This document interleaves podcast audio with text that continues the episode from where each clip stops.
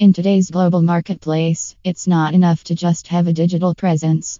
To capitalize on opportunity and captivate real, live, human readers, an optimized, functional, interactive website is a must. Unfortunately, the internet is swarming with poor website designs that miss both the technical and content mark.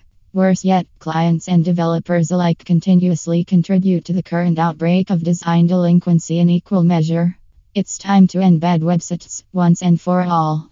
Let's take a look at how clients and developers perpetrate this trend of low quality websites and pinpoint new design and development standards that will help end this vicious cycle of all surface no substance sites. To deliver digital results, a website must offer an engaging, dynamic user experience.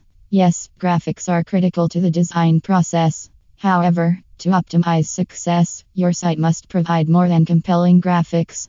Your developer is or at least should be working hard behind the scenes for you, creating a sophisticated infrastructure of both site and SEO functionality that must be developed and tested before going live. That is where the website magic truly begins.